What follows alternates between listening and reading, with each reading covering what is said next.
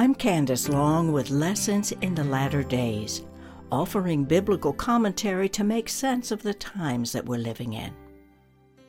Today, I want to talk about one of the key markers of living in the latter days, and it is a mindset that I'm seeing in a lot of believers. I'm talking about the feeling of discontent with where God has you.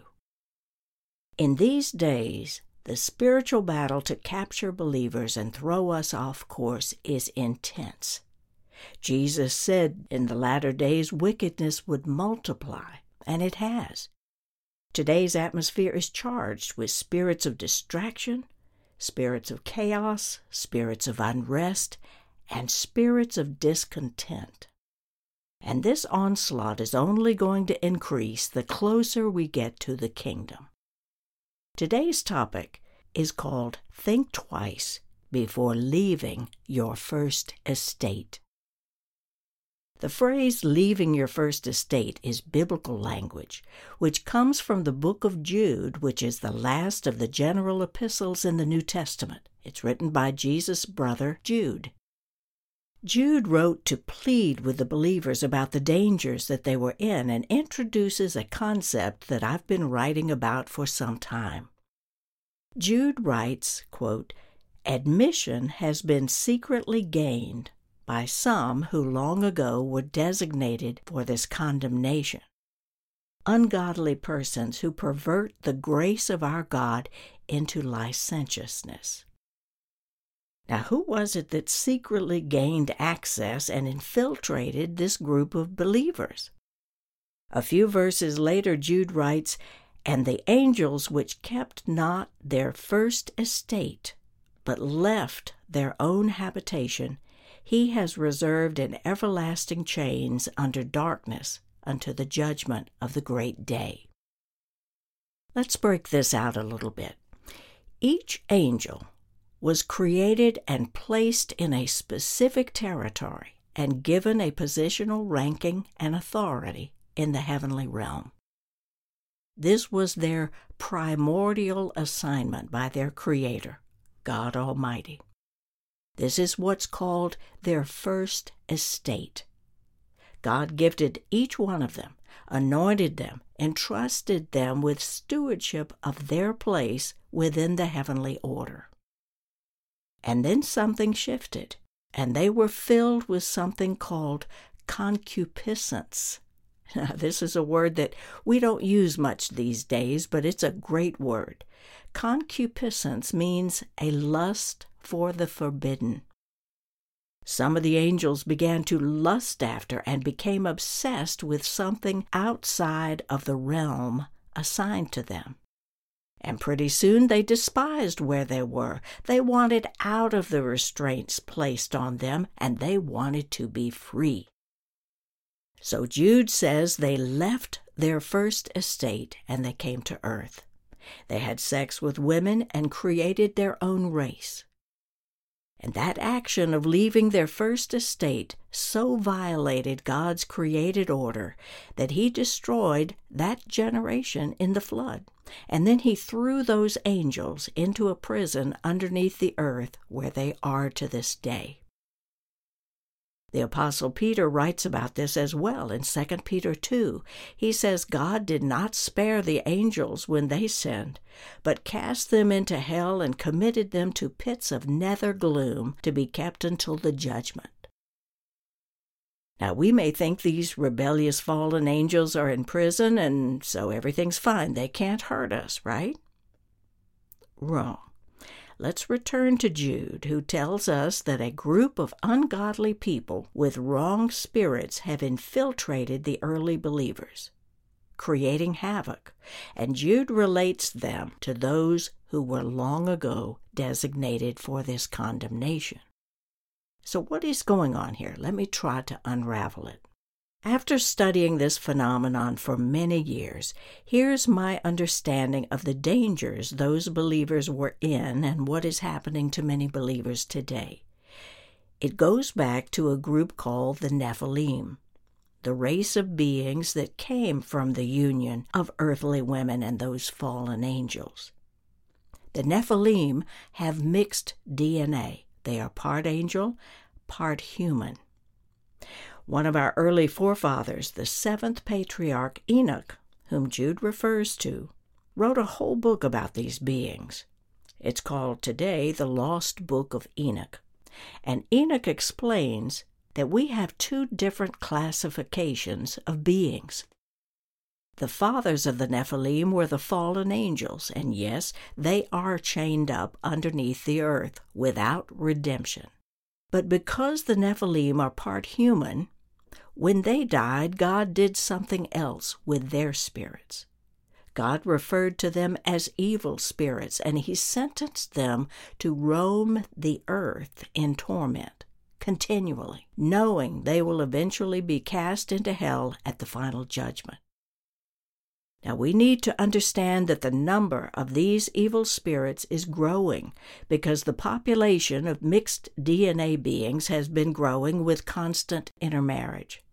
So millions of these evil spirits are frantically roaming around looking for someone to inhabit. They are on assignment by Satan to destroy as many children of God as possible, especially now that the day of the Lord is so near. These spirits invade humans who are vulnerable and open to receiving them. But you need to understand that these invading beings are infiltrating groups in every sector of life.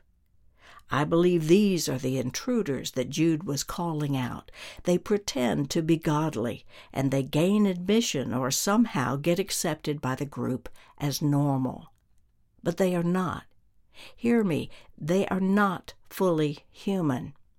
Now, this sounds like science fiction, but it is a biblical reality and is a latter days phenomenon. Jude describes these beings as ungodly, grumblers, malcontents, following their own passions, loud-mouthed boasters, and experts in flattering people to gain advantage and weasel their way in. Jesus said many times, You shall know them by their fruits. I have literally spent years researching and writing about this phenomenon and how they go about invading people. And I've published this research in two monographs, which you can find in my online store at candicelong.com slash store. I'll put links to these two monographs in the description notes to this podcast. One of them is called How to Spot the Decoy in Your Midst. The other is part two Beware the Religious Spirits. I want to read a short section from the decoy monograph so you will understand the danger that Jude is exposing, and it's a danger that you may be facing. It all begins with someone who looks like you and me but who has been invaded by an unclean spirit. My research has led me to identify the specific spirit that opens the door to this invasion. It is called the spirit of guile. Psalm 32 teaches us Blessed is the man to whom the Lord imputes no iniquity, and in whose spirit there is no guile. Now, the reason the Lord hates guile so much is because it is pretense, it is untruth. It originates from the father of lies, who is Satan. The Hebrew word for guile is remia, which means treachery or deceit or false. It comes from the root word ramah, which means to shoot or betray, as if causing someone to fall. In the New Testament, the word for guile is dolos, from a root that means a decoy, a trick, a bait. Now let's examine what happens in this decoy strategy. When hunting ducks, a hunter often uses a decoy, a mechanical duck that looks, swims, and quacks like a real duck and from a distance you can't tell the real ducks from the decoys floating around in the water. But remember, the purpose of a decoy is to lure and attract real ducks to that lake that the hunter intends to shoot and kill. I believe what we are seeing today is that the enemy is creating religious sounding decoys and positioning them close to believers with a high calling. Jude calls these religious decoys false teachers who come into a group for the sole assignment of creating discontent, factions, and divisions. They are gifted in flattery. They're masters at telling you how gifted you are and fill your head with the great things they see you doing for God. And you like that somebody notices you, and pretty soon you begin to see yourself as having no real purpose in what you're doing now. You begin to grumble at your pitiful life, and a desire grows to find significance someplace else. So you conclude, I'm not staying where I am now. I'm going to pursue the greatness that everyone sees in me. After walking with the Lord over 50 years, I want to tell you this is a dangerous lure as old as time. It is the lure of leaving your first estate. I've not only fallen for it myself, but I have seen godly ministers crash and burn and die prematurely because of this deceptive trap. One of our greatest temptations is looking at someone else's success and feeling like squat, like we are going nowhere. I hear from people all the time who go from job to job. They're restless wherever they are. Companies are going out of business because owners cannot find workers willing to work. Today's workers want high paying jobs, but do not have the skills that God wants to develop in them, nor do they have the patience to earn His advancement. He requires a work ethic of excellence, a character of humility, and a joy in serving others, not seeking to be stars and all that. Those qualities God wants in His children come only through the refining fire, and that fire begins in your first estate, where you start out. If you love God, but are wrestling with unrest, I hope you'll listen a few more minutes because this is an important juncture of your journey. The goal is to how to find rest and significance where you are now. As I wrestled with this issue a few years back, I stood outside my deck one evening and I looked up at the heavens. The sky was so clear, the moon brilliant, the stars unusually bright, and revelation began to come. And unbeknownst to me at the time, I was about to be taught an incredible lesson from the Creator of that sky. Psalms 19 tells us the heavens are telling the glory of God, and the firmament proclaims his handiwork. Day to day pours forth speech, and night to night declares knowledge. That night, the stars spoke volumes. In Genesis 1, we read that God set the stars in the firmament of the heavens to give light upon the earth, to rule over the day and over the night, and to separate the light from the darkness. Now, from down here, at a casual glance, the stars all look alike. And yet God said He set each star in its place. The Hebrew word for set is the word natan, which means to appoint assign, to charge.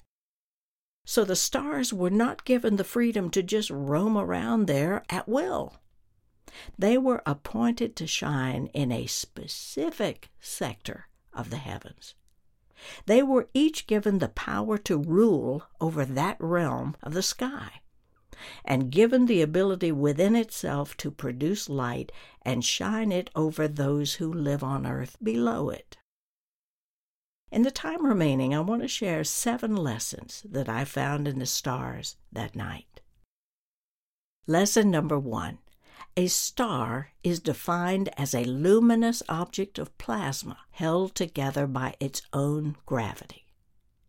Plasma is scientifically referred to as the fourth state of matter, along with solids, liquids, and gases. So, in my pea brain, that says to me that there is nothing external making that star keep itself together. God gives that star the freedom to come apart just like he gives us.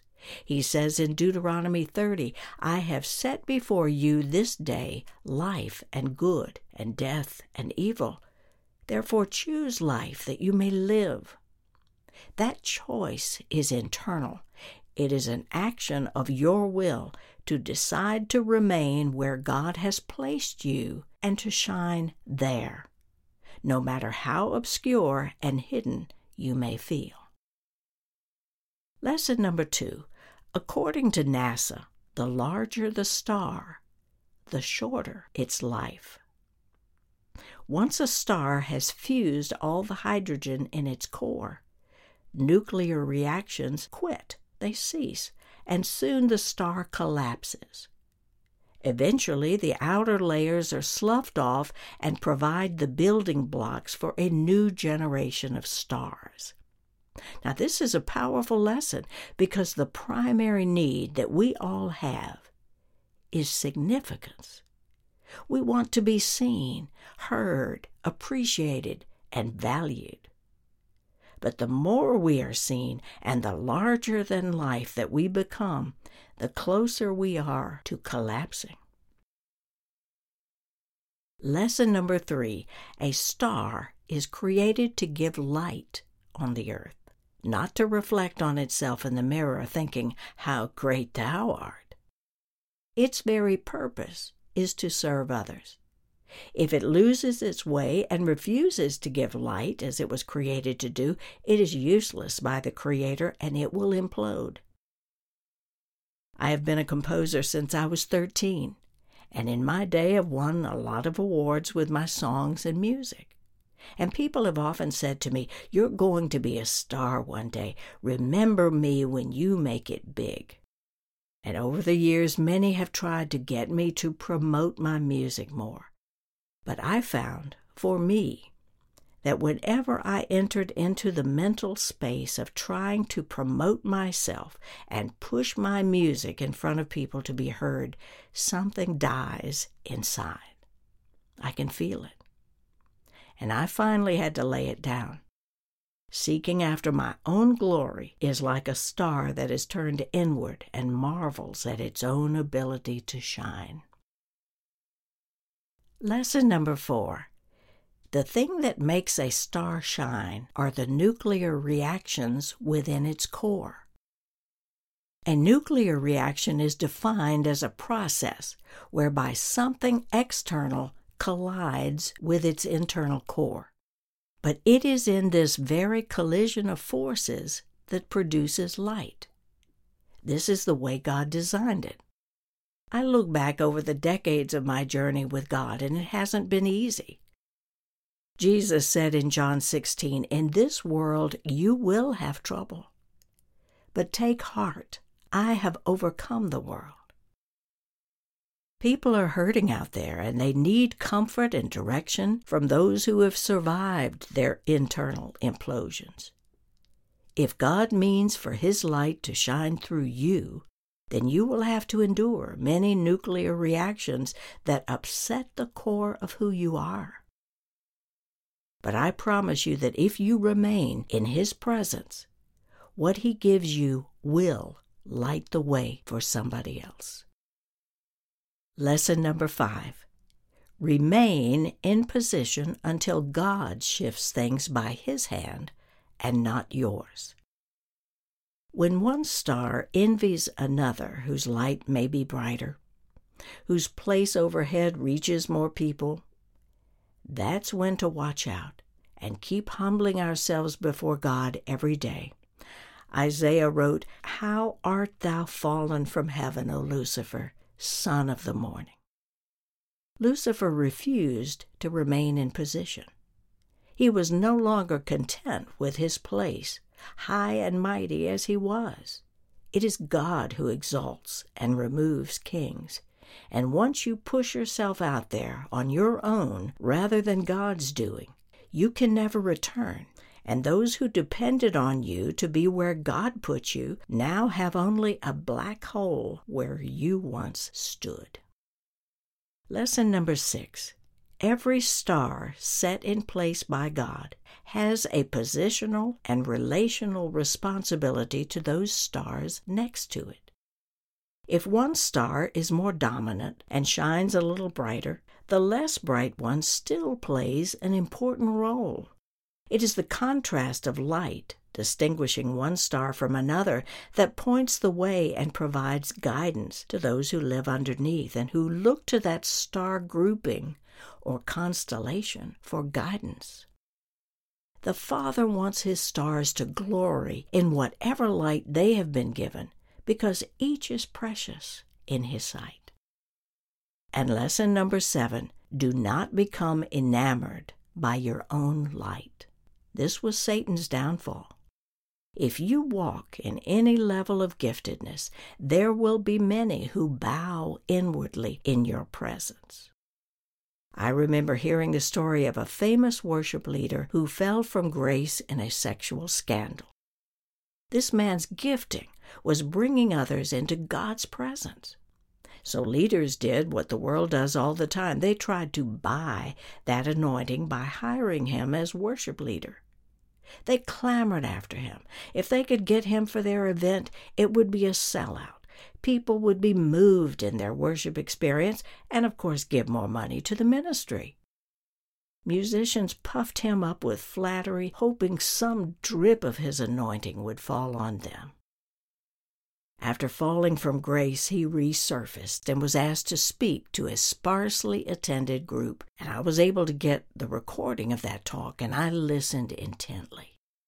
He said, I was given a powerful anointing to bring people into God's presence, but everyone put me on a pedestal. I was showered with adoration, praise, and money. I was sought after by leaders wanting me to align with their ministries. It was very seductive. I began to take my giftedness for granted and felt entitled to the attention and the praise and all the money. And slowly I began to lose something I never dreamed I would lose I lost my reverence for God. My pride caused me to fall in the worst possible way and hurt many people. I lost my marriage, my family, my reputation, and everything else dear to me. Proverbs 9 tells us that the fear of the Lord is the beginning of wisdom.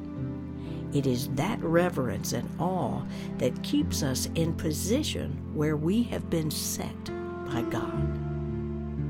In closing, if you are battling feelings of discontent and restlessness, thinking that you've missed your moment, that voice is not God. The Father knows every gift that He put inside of you. He delights in you and He watches to see how well you steward the light you are given to shine where you are now. If you steward it well, He may well advance you. But when He does, He wants to make sure you have it firmly within yourself to serve others and walk humbly before your God. You will find this episode and all the others at candicelong.com slash podcasts. In this program's notes, I'll put links to the two monographs that I mentioned earlier. I want to thank you for being with me today, and I hope you join me again next time for lessons in the latter days. God bless.